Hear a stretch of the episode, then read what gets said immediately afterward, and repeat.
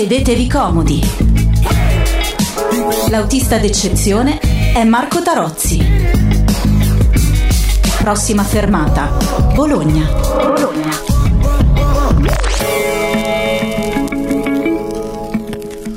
Buonasera amiche e amici in ascolto e come sempre buon fine settimana, siamo al venerdì da Radiabo, prossima fermata a Bologna, Marco Tarozzi e Andrea Neri, come sempre la coppia ormai eh, più collaudata che ci sia, che vi saluta dalla regia. Allora, sapete cosa stavo pensando? 28 puntate, per la prima volta mi viene in mente questa sigla che sento sempre, no? l'autista d'eccezione.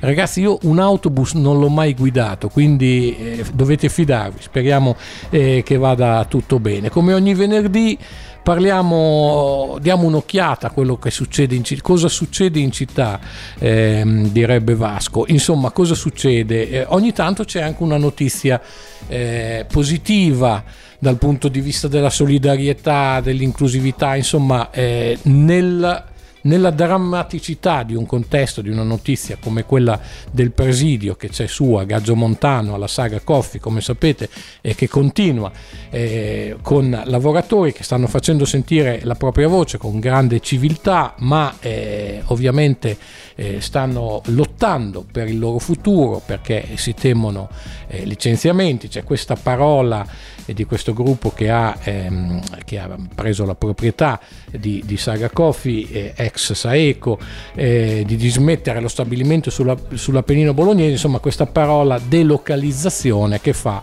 un po' eh, effetto, no?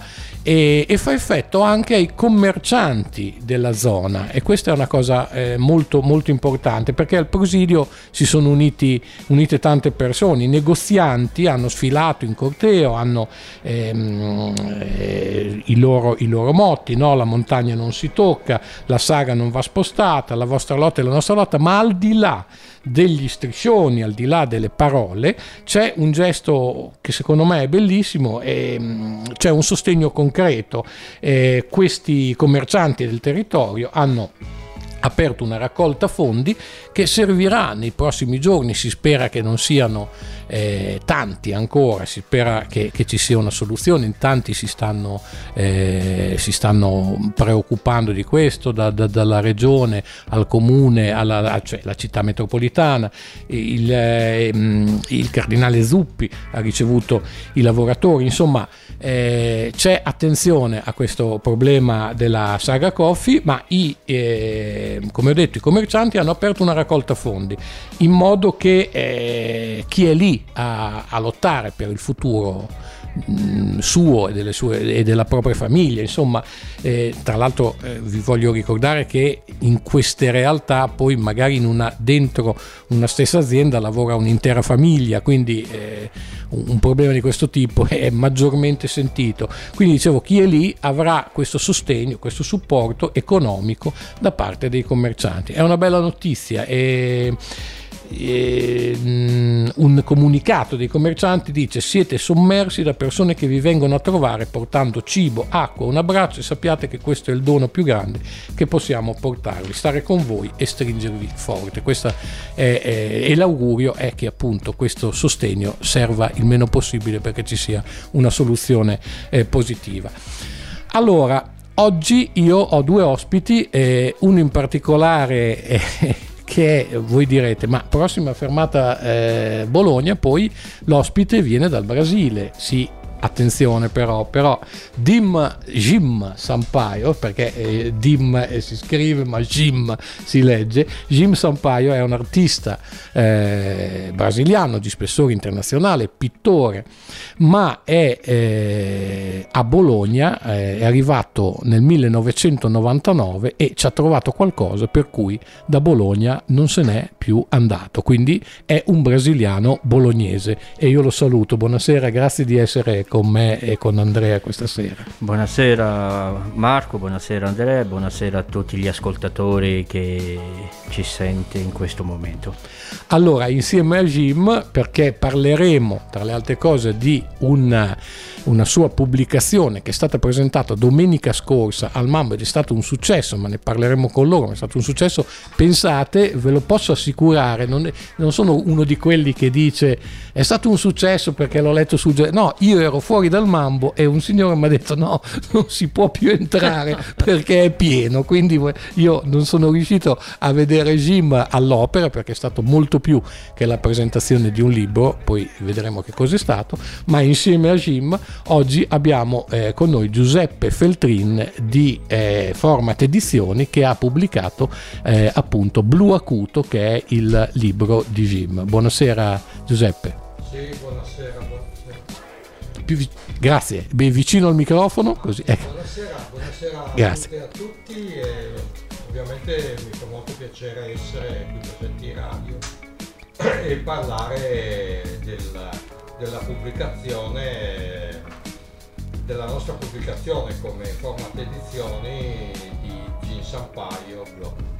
Ecco, eh, tra l'altro mi fermo un attimo su questo, ma poi ne riparleremo. È stato, come ho detto, molto più della presentazione di, di, di un libro classica, perché c'è stato, Jim, hai fatto.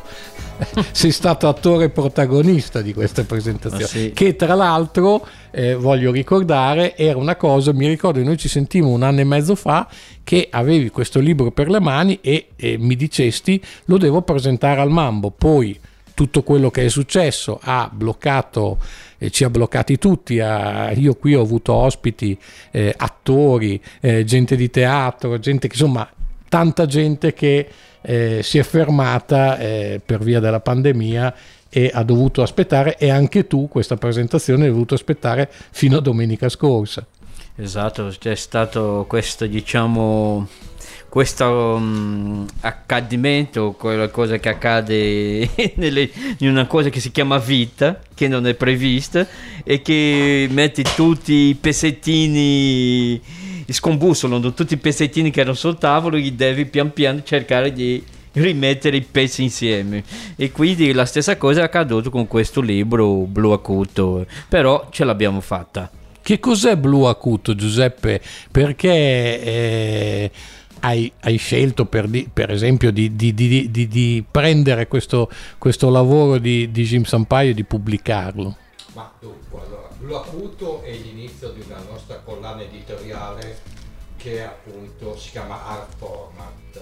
È una collana che come format edizioni, noi siamo dei piccoli editori, eh, per cui abbiamo questo grande privilegio di poterci scegliere e farci scegliere ovviamente dagli autori.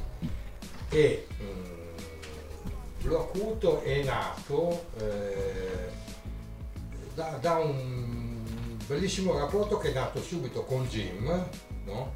eh, quando eh, lui ha, eh, mi ha mostrato le sue tavole, parliamo di 31 tavole se non sbaglio, no? e da queste tavole che sono appunto dei 35 x 70 abbiamo incominciato a parlare di un progetto editoriale, il libro è 30x30 come formato, quindi rispecchia perfettamente quella che è la, la, il, l'insegno di, di Gin Sampaio e eh, pian pianino, eh, neanche tanto pian pianino devo dire, perché in realtà eh, ci siamo trovati d'accordo praticamente su tutto, e, mh, è nato questo, questa pubblicazione molto bella che a Bologna si può trovare presso la libreria Ubic di Via Ernerio. No?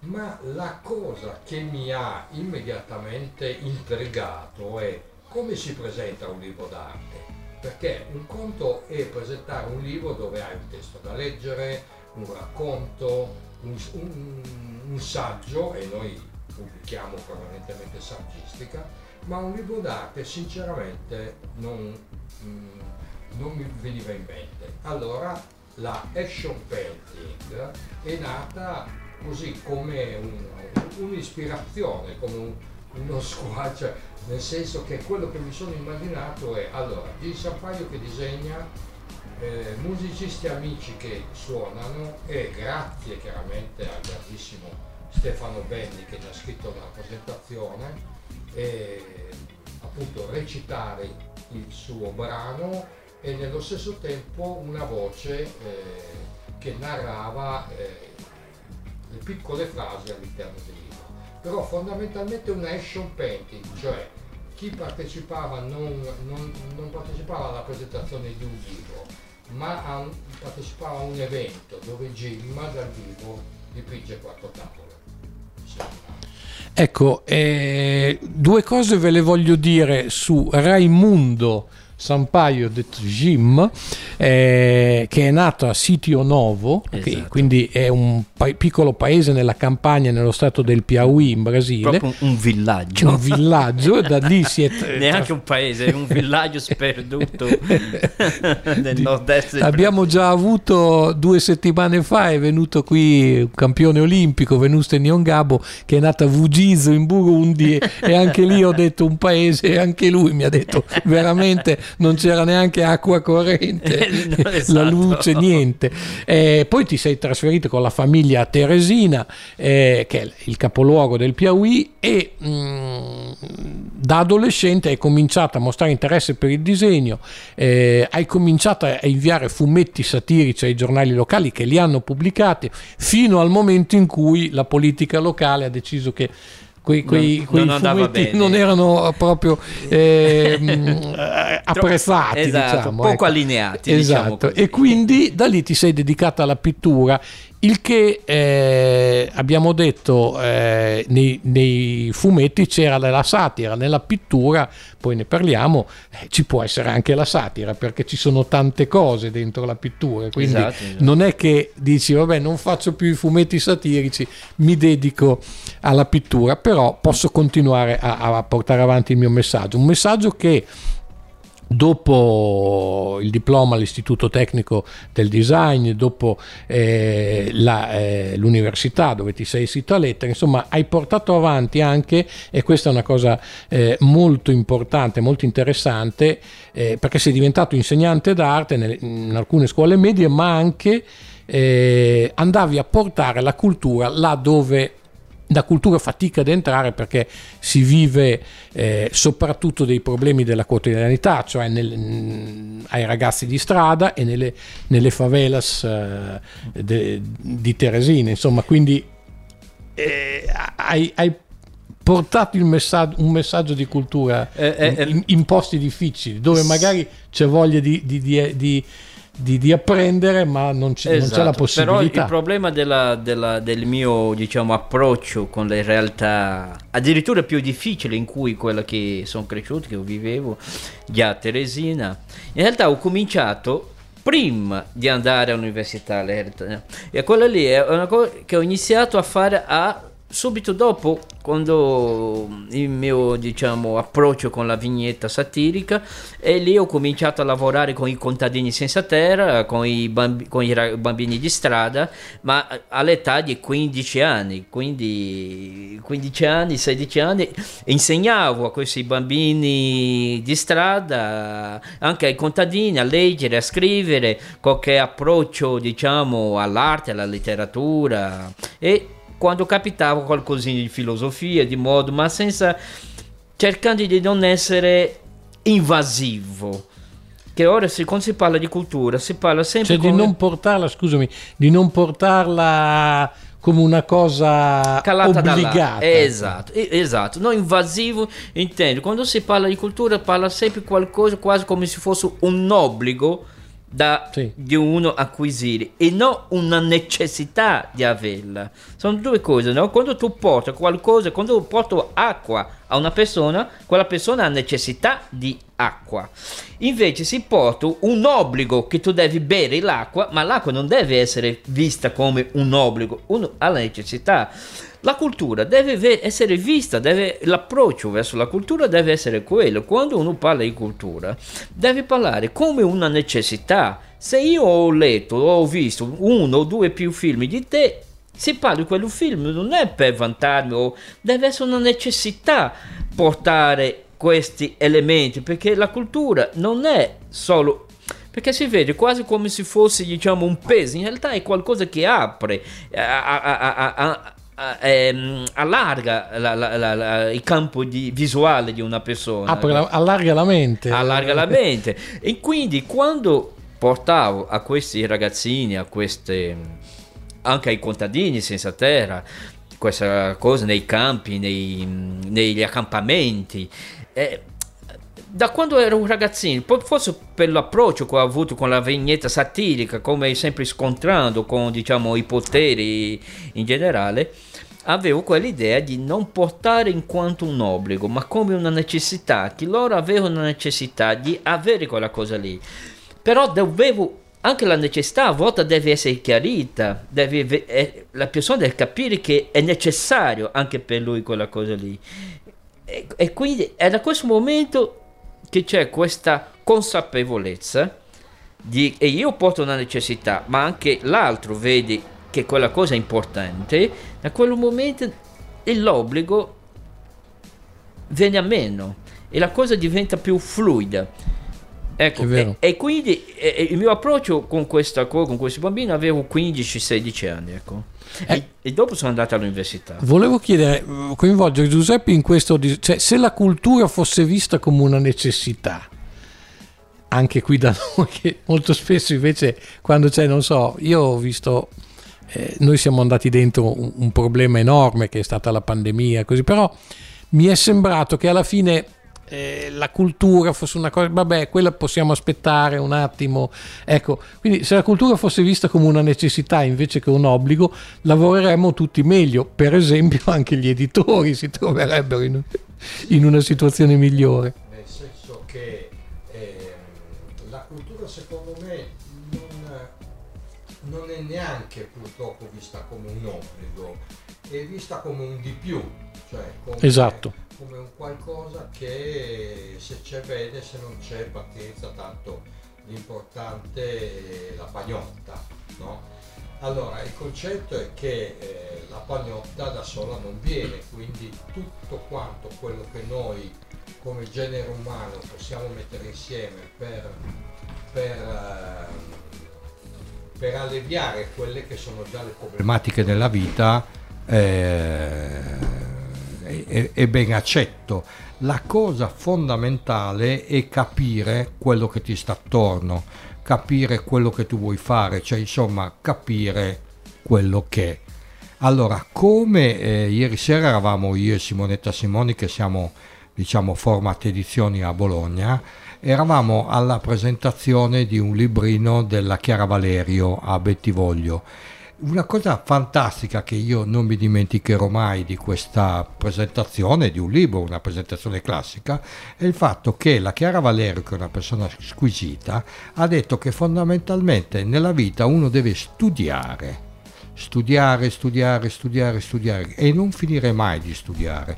Quindi studiare cosa vuol dire? Che tu ti appropri di una serie di strumenti, cioè ti appropri di te stesso, ti appropri della tua vita e, eh, e, e, vai avanti tenendo conto che non finirai mai di imparare. Quindi la tua parte culturale è destinata ad aumentare e a espandersi sempre di più e chiaramente condividendola con le altre persone. Nel caso della nostra conoscenza con Dean Sampaio è stato un altro punto molto importante perché con Jim eh, la parte diciamo eh, l'arte che ci ha sempre visto diciamo coinvolti ha avuto finalmente un, un prodotto all'altezza perché Jim è veramente un grande artista ovviamente. Ecco, Jim però adesso io lo devo portare, eh, avevo, avevo interrotto sugli insegnamenti ai, ai, contadini senza terra, ai ragazzi delle favelas avevo interrotto la tua biografia, ma ti devo portare di qua dall'oceano, perché nel 90... Eh, 4, 96, no, nel 94 no, un, un po' dopo, insomma 96, 97, tu hai vinto, eh, hai avuto una, una, borsa di studio di un anno all'Accademia di Belle Arti di Palermo, dove subito, poco, poco dopo che sei arrivato, eri già a coordinare seminari su arte, poesia e filosofia, le, le lezioni siciliane, e poi dal 99 ti sei trasferito a Bologna e hai trovato, credo, eh, ma questo me lo devi dire tu, a Bologna un clima, non so, una città che vediamo poi se è ancora così, ma insomma in quel momento era una città molto creativa, molto inclusiva, insomma ti ha affascinato perché poi non sei più andato via.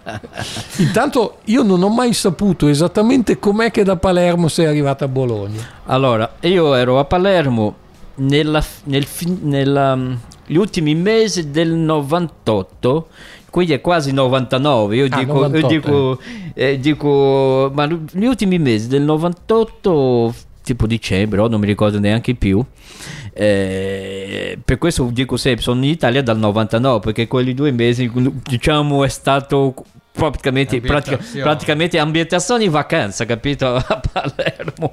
Allora, eh, e da lì ho conosciuto alcuni personaggi che mm, mi hanno fatto delle proposte di cui qualcuna non mi, mm, non mi interessava particolarmente.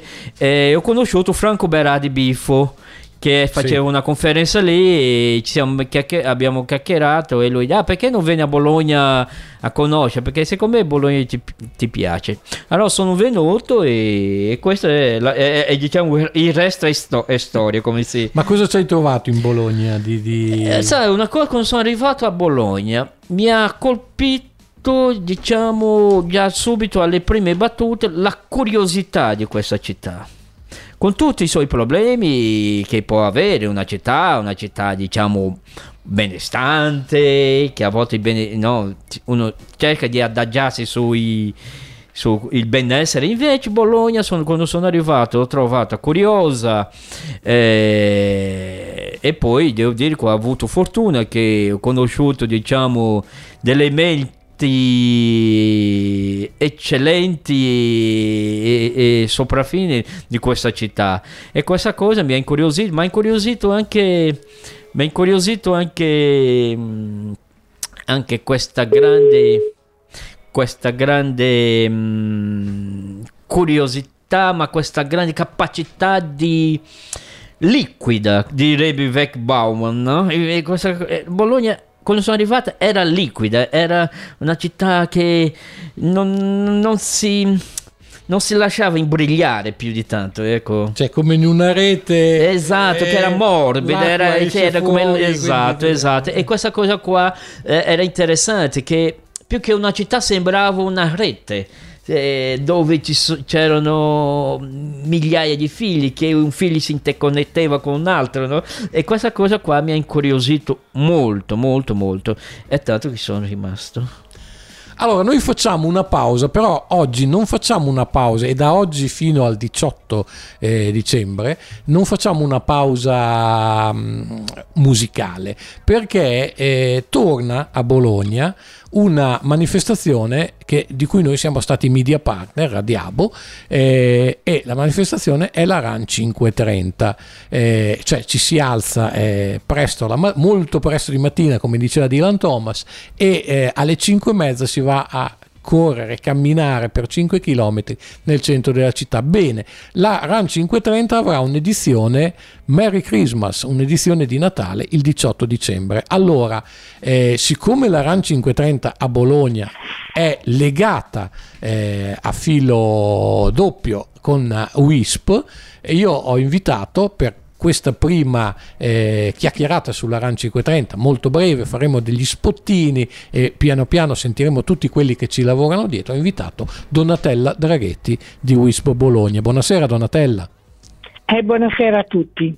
Allora, la 530 torna a Bologna a Natale. Tra l'altro, alza- io ti dico una cosa, personalmente, alzarsi alle 4 e venire in centro eh, al- all'inizio dell'estate è un conto, ma a Natale, se devo venire in scooter in Piazza Maggiore, sono un po' preoccupato il 18 dicembre che se ci sono 10 gradi sotto zero mi trovate ibernato come Jack Nicholson in Shining.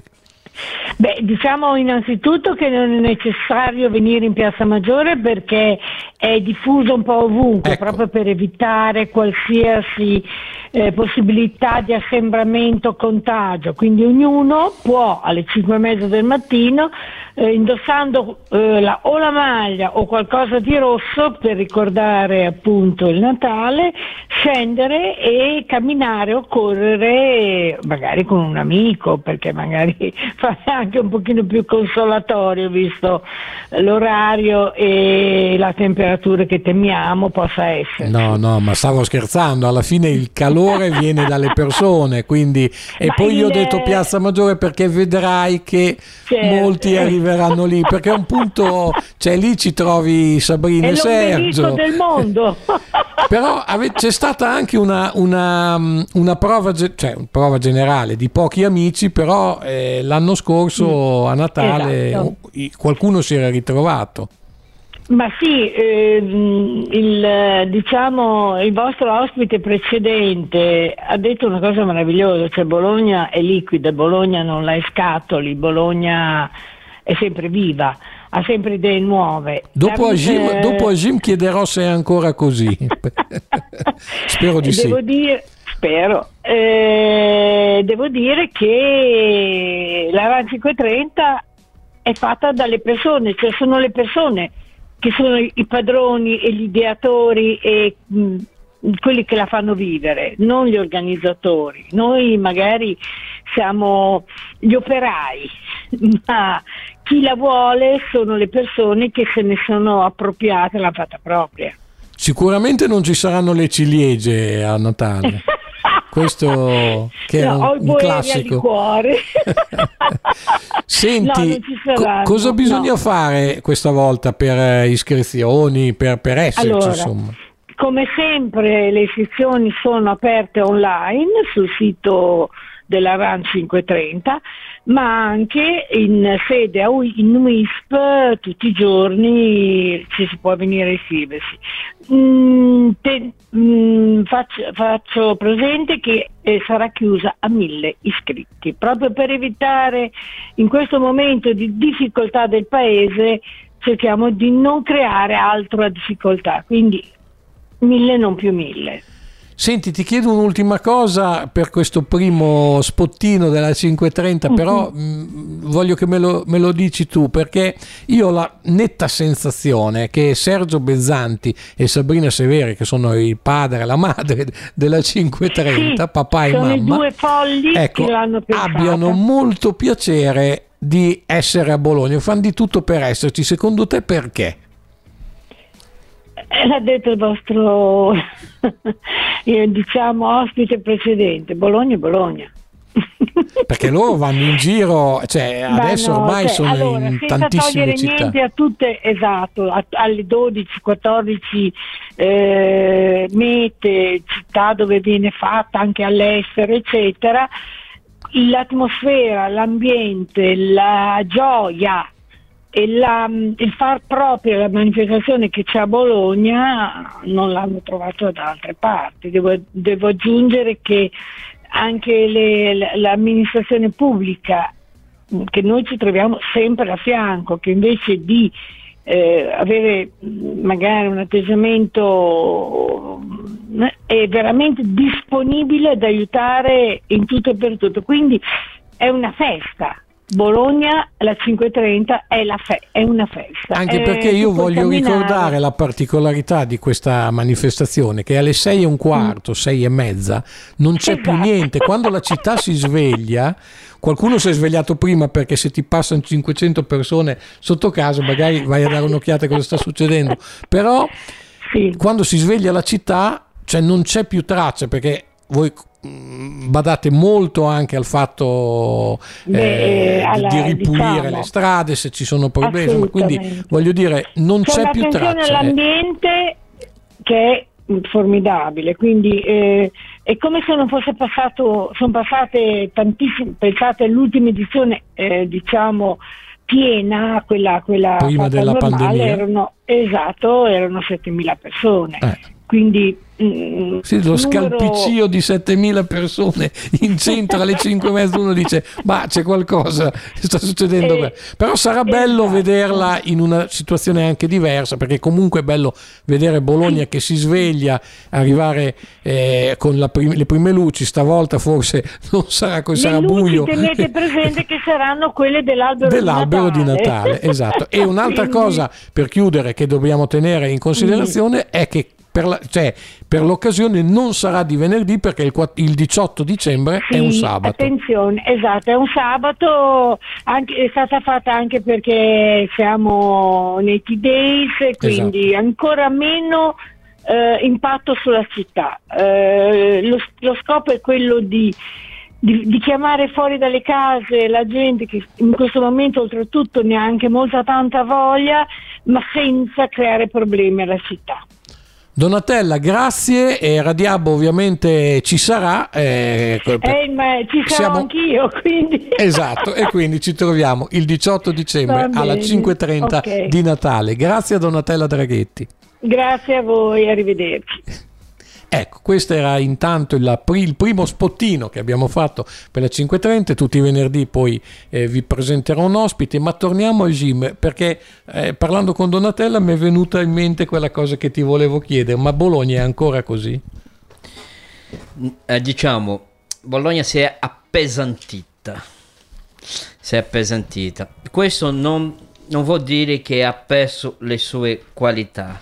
Diciamo è stata un po' la cenere, li ha un po' seppellito. Però la qualità, le- i, suoi, i suoi i suoi pregi, le sue ancora sono lì. Il problema è che si è un po' appesantita.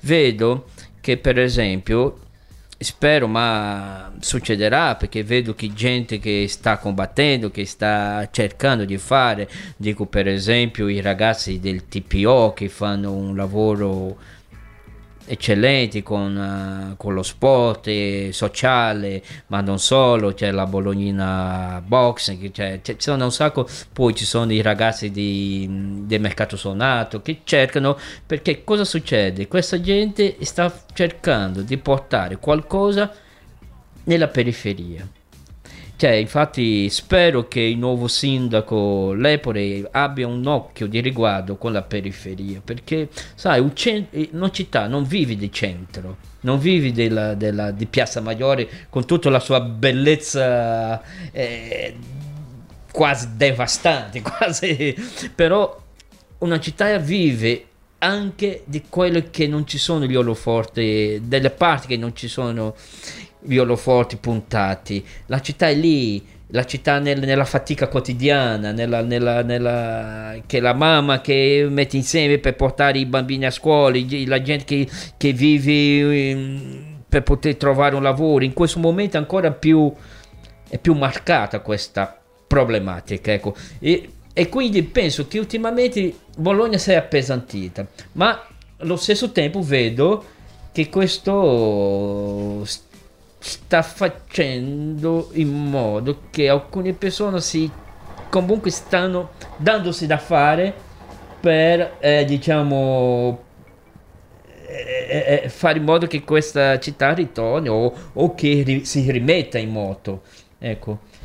Io torno un attimo eh, perché adesso andiamo un po', eh, raccontiamo un po' questo, ma voglio tornare anche sulla tua ultima opera su Blu Acuto perché eh, voglio citare eh, prima Giuseppe Feltrin l'ha ricordato che eh, è stato letto anche letta la prefazione di Stefano Beni che parla di- dell'uomo blu acuto, il racconto dell'uomo blu acuto che è follia, danza, grazia e combattimento.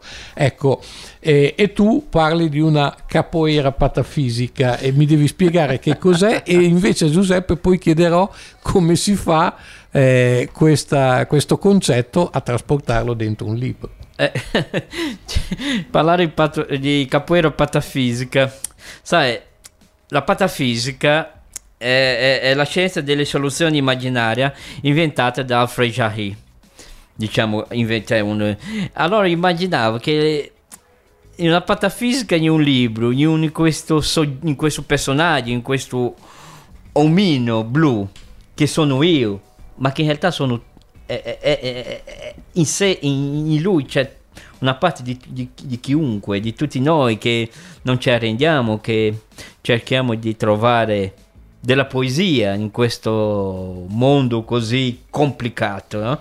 E allora la capoeira patafisica, perché cos'è la capoeira? Ecco, è la, la, la lotta, danza per eccellenza bra- brasiliana. Immaginavo che questo qua non è una lotta semplicemente, è una lotta danza, è una lotta poetica. Quindi e quindi una lotta che trova le soluzioni immaginarie attraverso la danza stessa. ecco, questo è diciamo... A me piace sentire parlare Jim perché eh, non so voi che ci state ascoltando, ma li state vedendo i suoi quadri, no? Perché mi sembra, cioè lui quando li spiega uno ha un'idea di quello, di quello che, infatti, che, che infatti è, proprio ecco, quello che, che ci eravamo chiesti.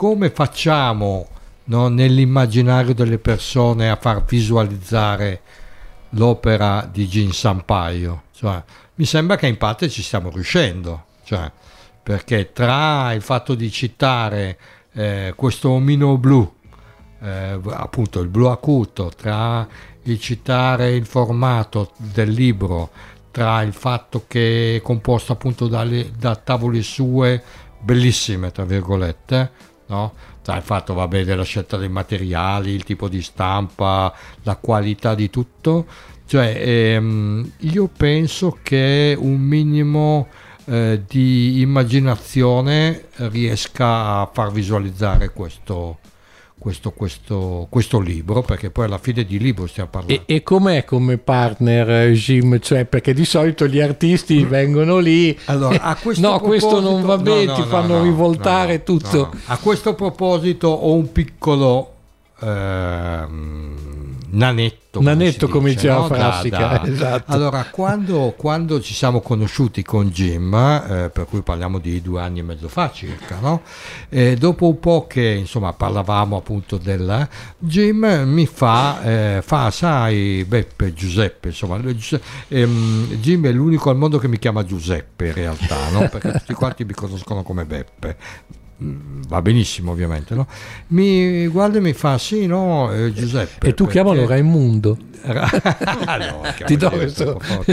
No, fa, perché vedi Giuseppe, io sono un gran rompiscatole, io, a me le cose non mi vanno bene fino a un certo punto, poi sono lì, insomma io sono uno che pretende molto, e a un certo punto ehm, a me mi è venuto spontaneo dire guarda Jim, siamo perfettamente in linea perché per me è la stessa cosa.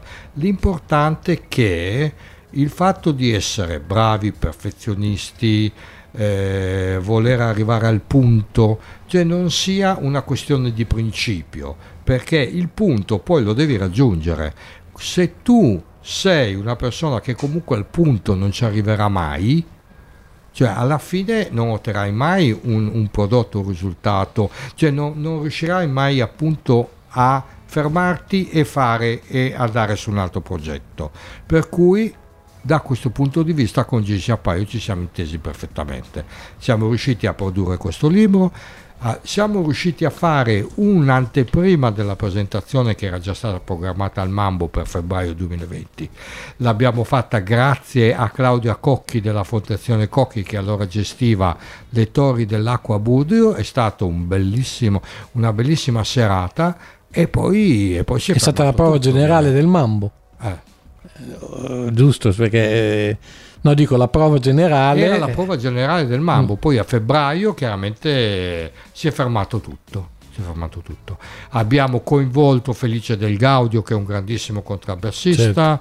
Certo. domenica è stata presente Angela Malfitano, attrice bolognese, bo, non bolognese, comunque di Bologna molto nota, e Enrico Guerzoni, violoncellista. Insomma, è stata una eh, veramente un, un, bel momento, un bel momento, diciamo, e che rifaremo ovviamente. Adesso no, non, eh, Ci che, sono già delle date? Chiede, chiede, chiede, no, richiede no. un bis. Una ah, beh, certo, certo. Esatto. Eh, sì, anche perché io sono rimasto fuori. E questa volta, esatto, non voglio dire.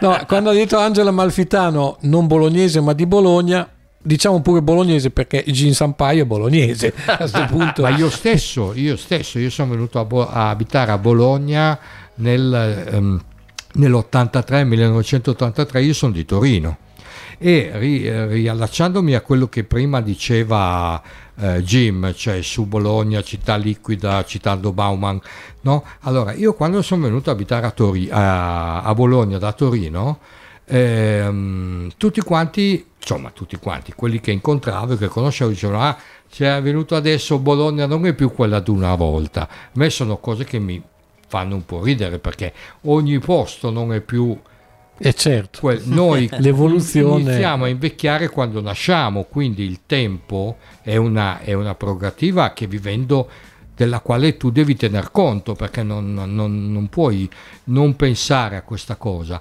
Ma un'altra bellissima è che mh, un conoscente, amico più conoscente, Luca Ricolfi di Torino, no? eh, quando io gli parlai no? e gli citai ehm, come si chiama quello porca miseria che suona in piazza che adesso lo hanno buttato fuori Beppe Maniglia Beppe Maniglia esatto quando lui venne a Bologna e vide Beppe Maniglia la prima cosa che disse è che se fosse stato a Torino l'avrebbero messo in galera il giorno dopo. ha ragione, questa è la differenza, non in galera, però insomma l'avrebbero fermato. Sì, si l'avrebbero allora, fermati Beppe Maniglia, molto prima. Beppe sì. Maniglia io ho conosciuto perché stavo da, l'ho conosciuto non fisicamente, però come musicalità, perché pensavo fossero delle prove di un gruppo, mentre invece io stavo in via Clavature da, da un'amica, mentre invece era lui che suonava in piazza, per cui questa peculiarità città di Bologna. Cioè.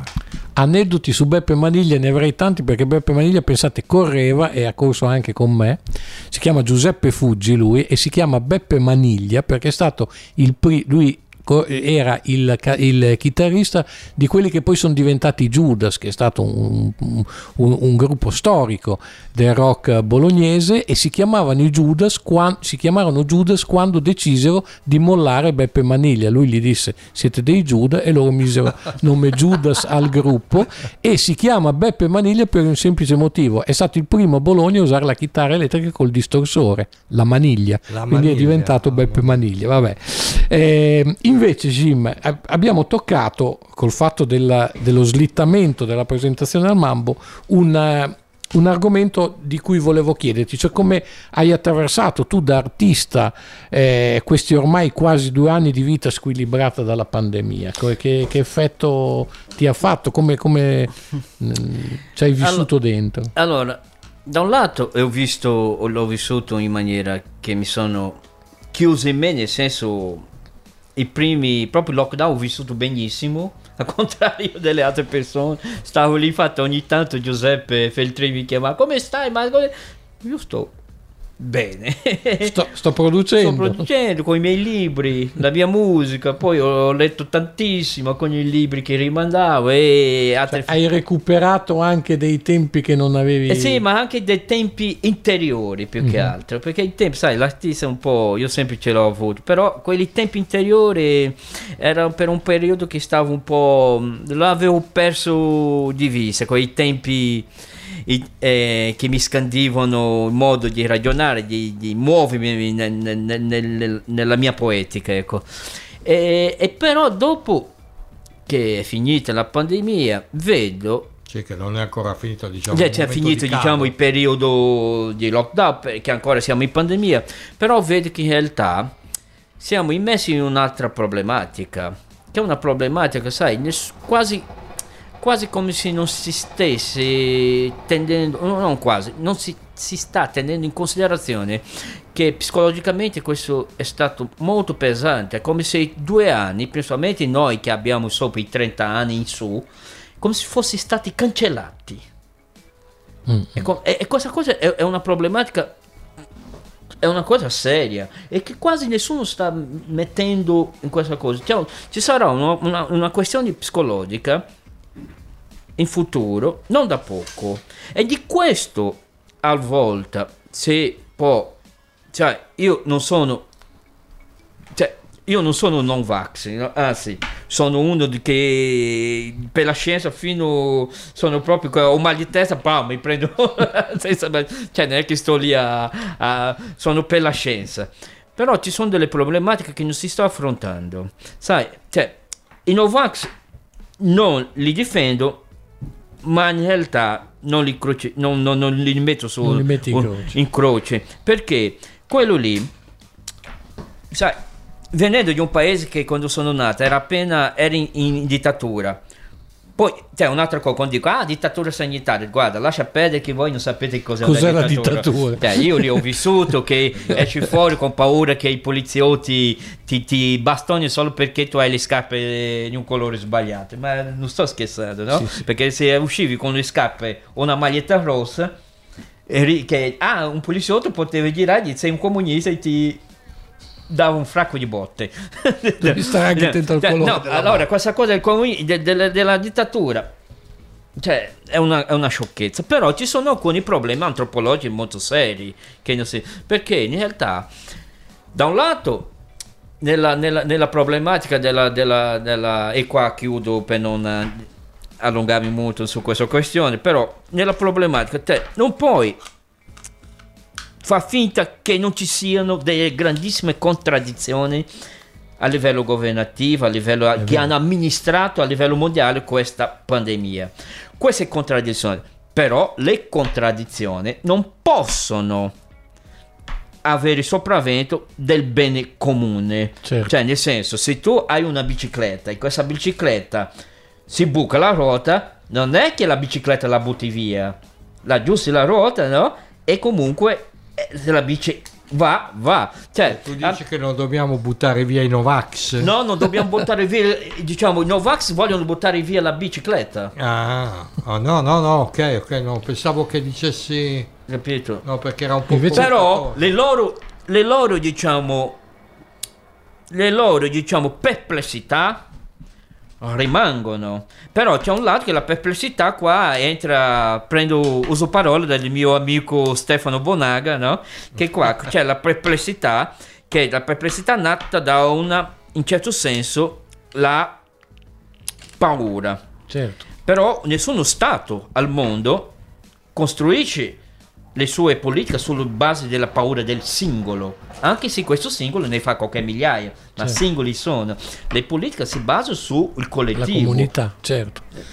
Eh, eh, non so se... È, no, no, è molto, è, molto, è molto giusto e chiaro. Tra l'altro, eh, abbiamo quattro minuti, ma ti voglio chiedere un'altra cosa, sempre legata a questo. Tu un tempo fa, parlando, mi dicesti, cercando una definizione, eh, che la pandemia ha materializzato, secondo te, e questo mh, ne parlammo anche a livello artistico, non solo, però dicesti, eh, ha materializzato quest'età della grande solitudine che è precedente alla pandemia. Certo, certo. Allora, l'età della gran solitudine è quello che ormai da qualche anno sto riflettendo su questo.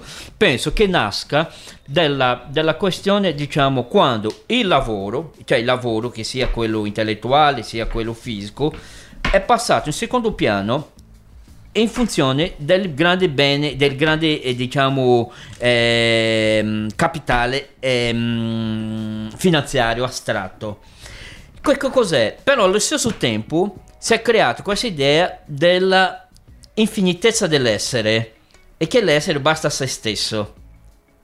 Nessuno, nessuno è felice da solo. È vero, Non esiste felicità da solo. Sono d'accordo. Non esiste, è impossibile. Se tu puoi stare bene in solitudine, che questa è un'altra questione, ma la felicità è una co- questione collettiva, Certo. è una condivisione in quanto specie. E quindi è impossibile, eh, ritorno un pelino sui Novax, quindi non posso combattere il Green Pass quando mi- mi- mi- non mi interessa che muoiano tutti i giorni delle persone in mare perché non vogliono morire di fame. vero. Allora c'è qualcosa, non posso fare una manifestazione di migliaia e migliaia di persone e non combatto contro le morti al lavoro, contro la gente che perde il lavoro, contro la gente che non ha una casa, contro la gente che non ha i mesi per sopravvivere. Eh, allora c'è qualcosa qua, c'è Che un cortocircuito tremendo. Sono d'accordo. È vero. è E vero. quindi questa cosa qua, eh, eh, e quindi con, con i- con i social media, che sembra che siamo tutti, siamo iperconnessi, ma allo stesso tempo ipersolli. Quindi vero. l'età della solitudine è questa cosa qua. E infatti non per niente ho iniziato con, eh, con i ragazzi su Di Gaggio Montano perché Eh, quella è, è una solitudine che per fortuna c'è gente che va su e li, e li- e solidarizza con loro, però ecco è, è molto più importante andare, secondo me, trovarsi in tanti a, a- Certo. contro, contro delle cose che poi sono tutto sommato anche soprusi perché il sopruso sul lavoro significa sopruso sulla dignità, cioè il lavoro è dignità, quindi perderlo è, una cosa brutta, insomma. Eh, io purtroppo, come vedete, quando poi le, le cose sono belle, va a finire che ci manca 45 secondi e poi chiudiamo la trasmissione. Quindi io a questo punto, eh, purtroppo, ribadisco, insieme ad Andrea Neri, devo ringraziare intanto Jim che è stato con noi e finalmente l'ho avuto qui in studio perché è un personaggio veramente eh, incredibile eh, e, e che apre tante eh, cioè potremmo fare 10 puntate con Jim Sampaio sono sicuro. E anche naturalmente Giuseppe Feltrin di, di Format Edizioni che gli ha dato voce in eh, Blu Acuto e che come ci ha detto Giuseppe avrà un seguito di presentazioni. Sì, sì, sicuramente, sicuramente. Quindi io vi saluto, vi ringrazio Jim, grazie ancora. Grazie a, a- a Marco Tarozzi, a Andrea e a tutti gli ascoltatori. Esatto, mi associo in tutto eh, a Radiabo, ci torneremo si spera. Eh, io vi, vi Eh. aspetto, vi chiamo, anche perché mille. voglio ricordare che Giuseppe ci ha fatto anche da fotografo in studio, quindi avremo anche le foto di questo Esatto, incontro. esatto. Quindi grazie a Jim, grazie a Giuseppe e io vi do appuntamento a venerdì prossimo. Saprei anche già chi è l'ospite, ma ve lo diremo. Però altra grande puntata e poi con Jim Sampaio e con Giuseppe Feltrin ci rivediamo, ve lo prometto. Ciao a tutti da Marco Tarossi, da Andrea Neri e da prossima fermata Bologna su Radiabo.